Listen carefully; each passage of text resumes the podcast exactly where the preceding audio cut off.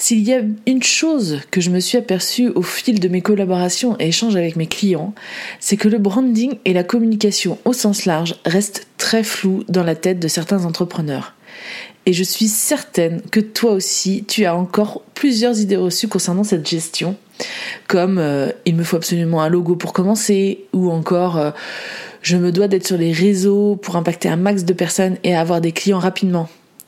Des pensées comme celle-ci, il peut y en avoir encore un paquet, mais malheureusement pas forcément adaptées à ton domaine d'activité. C'est exactement ce que je souhaite t'expliquer aujourd'hui à travers ce 19e épisode du podcast Philippe Brandit. Te montrer qu'en déconstruisant certains a priori, tu peux trouver la bonne manière de communiquer pour ton entreprise. Bonjour et bienvenue sur Philippe Brandit, le podcast qui te guide pour gérer au mieux ton image de marque afin que celle-ci devienne la meilleure alliée de ton business. Je m'appelle Delphine et je suis designer de marque. Avec mes 15 années d'expérience, je me suis construite au fil des années pour enfin me lancer à 100% dans l'entrepreneuriat en 2019. Depuis, je m'épanouis à accompagner les entrepreneurs qui utilisent le web pour se démarquer et se faire connaître, à imaginer et créer une image forte et 100% alignée à leurs valeurs, leur histoire et leur ambition. Chaque semaine, tu découvriras un nouvel épisode qui te guidera dans la gestion de ton branding, un condensé d'astuces et de conseils mêlant design, stratégie et émotion pour que tu puisses les mettre en application et ainsi déployer ton identité à 360. Si tu souhaites t'épanouir dans ton activité en diffusant une image de marque juste qui va travailler pour toi et attirer les bonnes personnes, alors abonne-toi pour ne louper aucun épisode. Et si ce podcast te plaît, je t'invite à en parler autour de toi et à laisser 5 étoiles sur ta plateforme d'écoute préférée. Bonne écoute Non, tu n'as pas besoin forcément d'un logo pour commencer. On a tendance à se dire que le logo représente à lui-même une entreprise, qu'il est l'emblème fort. Sauf que non, il, en est un élément graphique important, mais ne porte pas à lui seul l'image de l'entreprise en entier. Si tu me suis depuis un moment sur les réseaux ou sur le web, tu auras compris que l'image perçue se travaille à plusieurs niveaux. L'identité visuelle en fait partie, bien sûr, mais tu véhicules aussi des émotions et tes valeurs à travers ta voix, ta posture, tes habits, les matières, les expressions écrites et orales, et j'en passe et j'en passe. Le branding est vraiment quelque chose à percevoir et à travailler de façon globale. L'identité visuelle est l'élément seulement visible de l'iceberg, si on peut prendre cette image-là. Celui que l'on perçoit et juge en premier lieu. Un logo en fait donc partie, mais ce n'est qu'un composant de cet univers. Au même titre que les couleurs ou la typographie. Si tu n'as pas clairement défini l'un de ces éléments au début de ton activité, c'est pas grave. Tu peux très bien réussir à t'imposer et marquer les esprits par différentes façons sans avoir une identité bien ficelée. Il y a notamment le personal branding, où là, clairement, ta personnalité va faire la différence. Alors, je ne minimise pas l'aspect séduction que projette une identité visuelle, mais ce que je veux dire, c'est que ce n'est pas forcément ici ce qui est en fait ton atout principal. Par exemple, si tu es coach business, ta force va se situer plutôt dans la transformation que tu vas apporter à tes clients, dans ton approche et donc dans ta personnalité. Ou si tu es naturopathe, on fera appel à toi pour tes conseils, les conseils que tu divulgues pour aller mieux, naturellement, ou encore la façon dont tu as abordé les choses. Donc dans un premier temps, focalise ta communication sur ces points-là, ceux qui vont faire changer le game, ceux qui vont inciter les gens à avoir confiance en toi et en tes services, pour ensuite passer à l'acte d'achat. Parce que le nerf de la guerre, c'est bien de capter des prospects. Ton image de marque va s'étoffer au fur et à mesure autour de tout ça. Parce que oui, je sais bien, on est tous pareils. On souhaite dès le départ avoir la plus belle des vitrines en imaginant que c'est beau et le client va aimer et va être attiré. Oui, ça en fait partie indéniablement. Le beau, bien que subjectif, fait vendre. Mais à quoi bon si derrière cette façade, c'est vide de sens? Si le client ne s'y retrouve pas, ou que le message n'est pas clair, ou si tout simplement tes services ne répondent pas à ses attentes, ça ne matchera pas. Au même titre qu'un logo, le site internet ne doit pas forcément être ta priorité. Si ton business ne nécessite pas une visibilité sur le web, alors à quoi bon là aussi? Un site, quelle qu'en soit sa composition et sa structure, doit venir répondre à tout un travail stratégique préalablement effectué. Il vient en appui des messages que tu souhaites faire passer et s'inscrit dans une vision globale de ton domaine d'activité. Il s'agit d'un relais d'information plus qu'autre chose pour que chaque personne qui entre en contact avec ta marque puisse comprendre ce que tu proposes et comprenne la cohérence de l'ensemble de ta communication. Le site internet permet ni plus ni moins d'approfondir notre connaissance sur ton entreprise, mais aussi d'entrer en contact direct avec toi, avec la personne qui est derrière. Il doit donc être inclus dans une réflexion stratégique approfondie en amont. Ce qui m'amène à une seconde idée reçue que j'entends souvent. Je ne suis pas obligée de travailler ma marque à ses débuts. Ça, ça me fait poser une autre question. Comment souhaites-tu que les gens te perçoivent si tu ne travailles pas en amont cette image Vas-tu laisser les choses se dérouler comme elles sont sans te poser de questions? Si tu as construit un business, à mon avis, si tu as fait ce choix bien précis dans ta vie, c'est certainement pas pour laisser le hasard choisir à ta place, n'est-ce pas? Certes, ta priorité première va être de capter des clients pour gagner de l'argent et en vivre. Mais tu t'imagines bien que ça ne s'arrête pas à ça et que la façon dont tu vas te vendre, entre guillemets, va forcément interférer dans le résultat final. D'ailleurs, on fait souvent l'amalgame entre travailler sa marque et travailler son identité. Pour moi, ce sont bien deux choses distinctes. Pour la seconde, on va attribuer euh, cela à l'identité visuelle, tout ce, qui, tout ce que je viens plus ou moins de te parler, ce qui va séduire au premier coup d'œil l'audience euh, qui te lit, qui qui te suit. Par contre, travailler sa marque, c'est vraiment plus une introspection qui précède l'identité. C'est grâce à ce premier travail que tu vas pouvoir justement trouver les réponses graphiques et adéquates pour communiquer par la suite. Donc travailler sa marque, c'est tout d'abord bien se connaître et savoir où tu souhaites aller, mais c'est aussi anticiper la façon dont tu vas construire et parler de tes offres, dont tu vas répondre aux attentes de tes clients émotionnellement et financièrement comment tu vas les accueillir, comment tu vas travailler avec eux et aussi comment tu vas leur donner envie de revenir vers toi. Toute cette plus-value qui t'est propre et qui, mine de rien, fait toute la différence. Quand je commence un travail de branding ou de rebranding avec un client, il y a beaucoup d'échanges.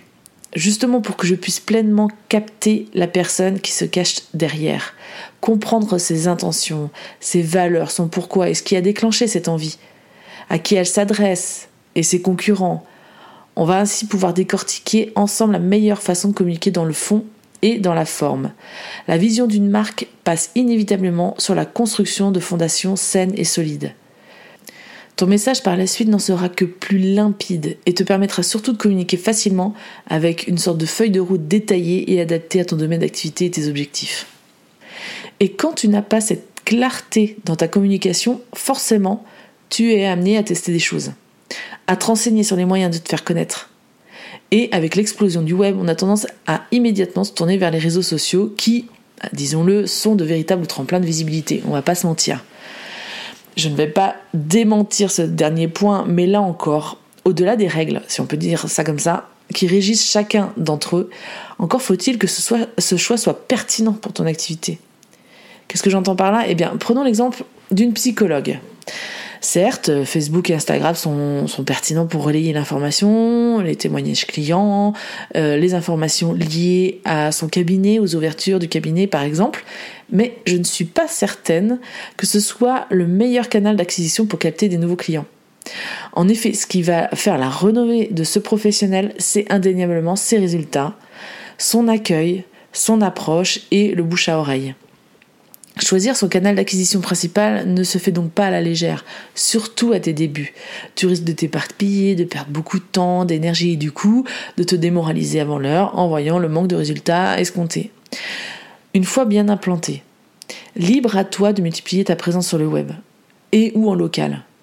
Mais si tu dois focaliser dans un premier temps tes actions, choisis un seul canal pour ta visibilité, avec une réflexion en amont pour que l'impact soit plus fort et cohérent. C'est pour, pourquoi ton choix doit être guidé par plusieurs critères. Il doit se réaliser en fonction forcément de ta cible que tu veux atteindre. Où es-tu le plus susceptible de toucher cette cible? Sur quel réseau traîne-t-elle habituellement? À quel moment de la journée? Etc. etc. Ça, tu auras les réponses en travaillant ces habitudes. Tu vas aussi devoir manier l'outil, forcément, et apprendre à utiliser le réseau social en question pour que ton message soit le plus visible possible. Et dernier point, et pas des moindres, c'est d'être persévérant et régulier pour que les résultats soient en constante évolution. Les réseaux sociaux sont très performants pour, promouvoir ton image de marque, mais il faut aussi rester vigilant dans leur utilisation et tout ce qu'ils amènent dans leur sillage. Inévitablement, en étant présent sur ces plateformes et afin de te faire connaître, il va falloir que tu communiques et échanges, c'est le principe même du réseau social. Tu vas alors peut-être être amené à créer des routines d'échange, à cadrer les choses pour éviter les débordements et le scrollage intensif, mais tu vas aussi toi-même consommer beaucoup, beaucoup, beaucoup d'infos. Et c'est là qu'une chose en entraînant une autre, en voyant aussi des success stories des uns, euh, ou un post, une vidéo, une vidéo qui cartonne, tu vas peut-être aussi vouloir essayer des tendances.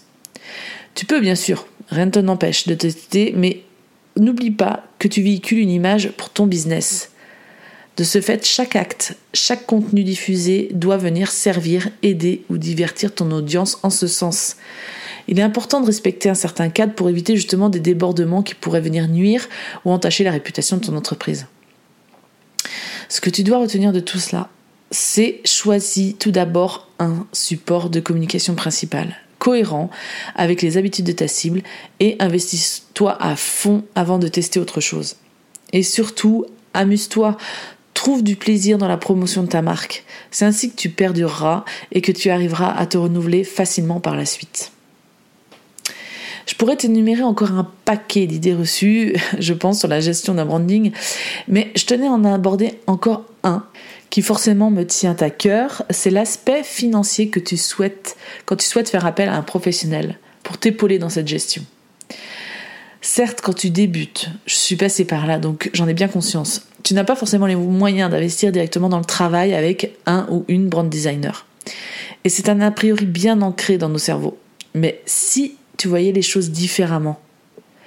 Si tu décides de te débrouiller par toi-même, tu, tu ne sauras pas par où commencer, forcément. Tu n'auras pas non plus le recul sur tes choix. Mais au-delà de ça, tu vas tâtonner dans ta stratégie, tu vas essayer, te tromper, recommencer, etc., etc. Et tu vas perdre forcément beaucoup de temps et d'énergie, en t'énervant probablement pour avoir un résultat approximatif. Avec l'aide d'un pro à tes côtés, tu vas certes voir en premier lieu l'aspect financier et ça va probablement te faire peur de te lancer. Mais ce que tu ne réalises pas tout de suite, c'est que cela va t'amener à un autre niveau. Car cette collaboration va te permettre d'aller directement toucher ton cœur de cible. Ça va te guider aussi dans tes choix. Ça va te permettre d'accéder à, à tes premières ventes rapidement et surtout à diffuser une image professionnelle et cohérente dès le début pour ainsi mettre en confiance instantanément. Et ça, c'est un des points importants pour pouvoir faire des ventes.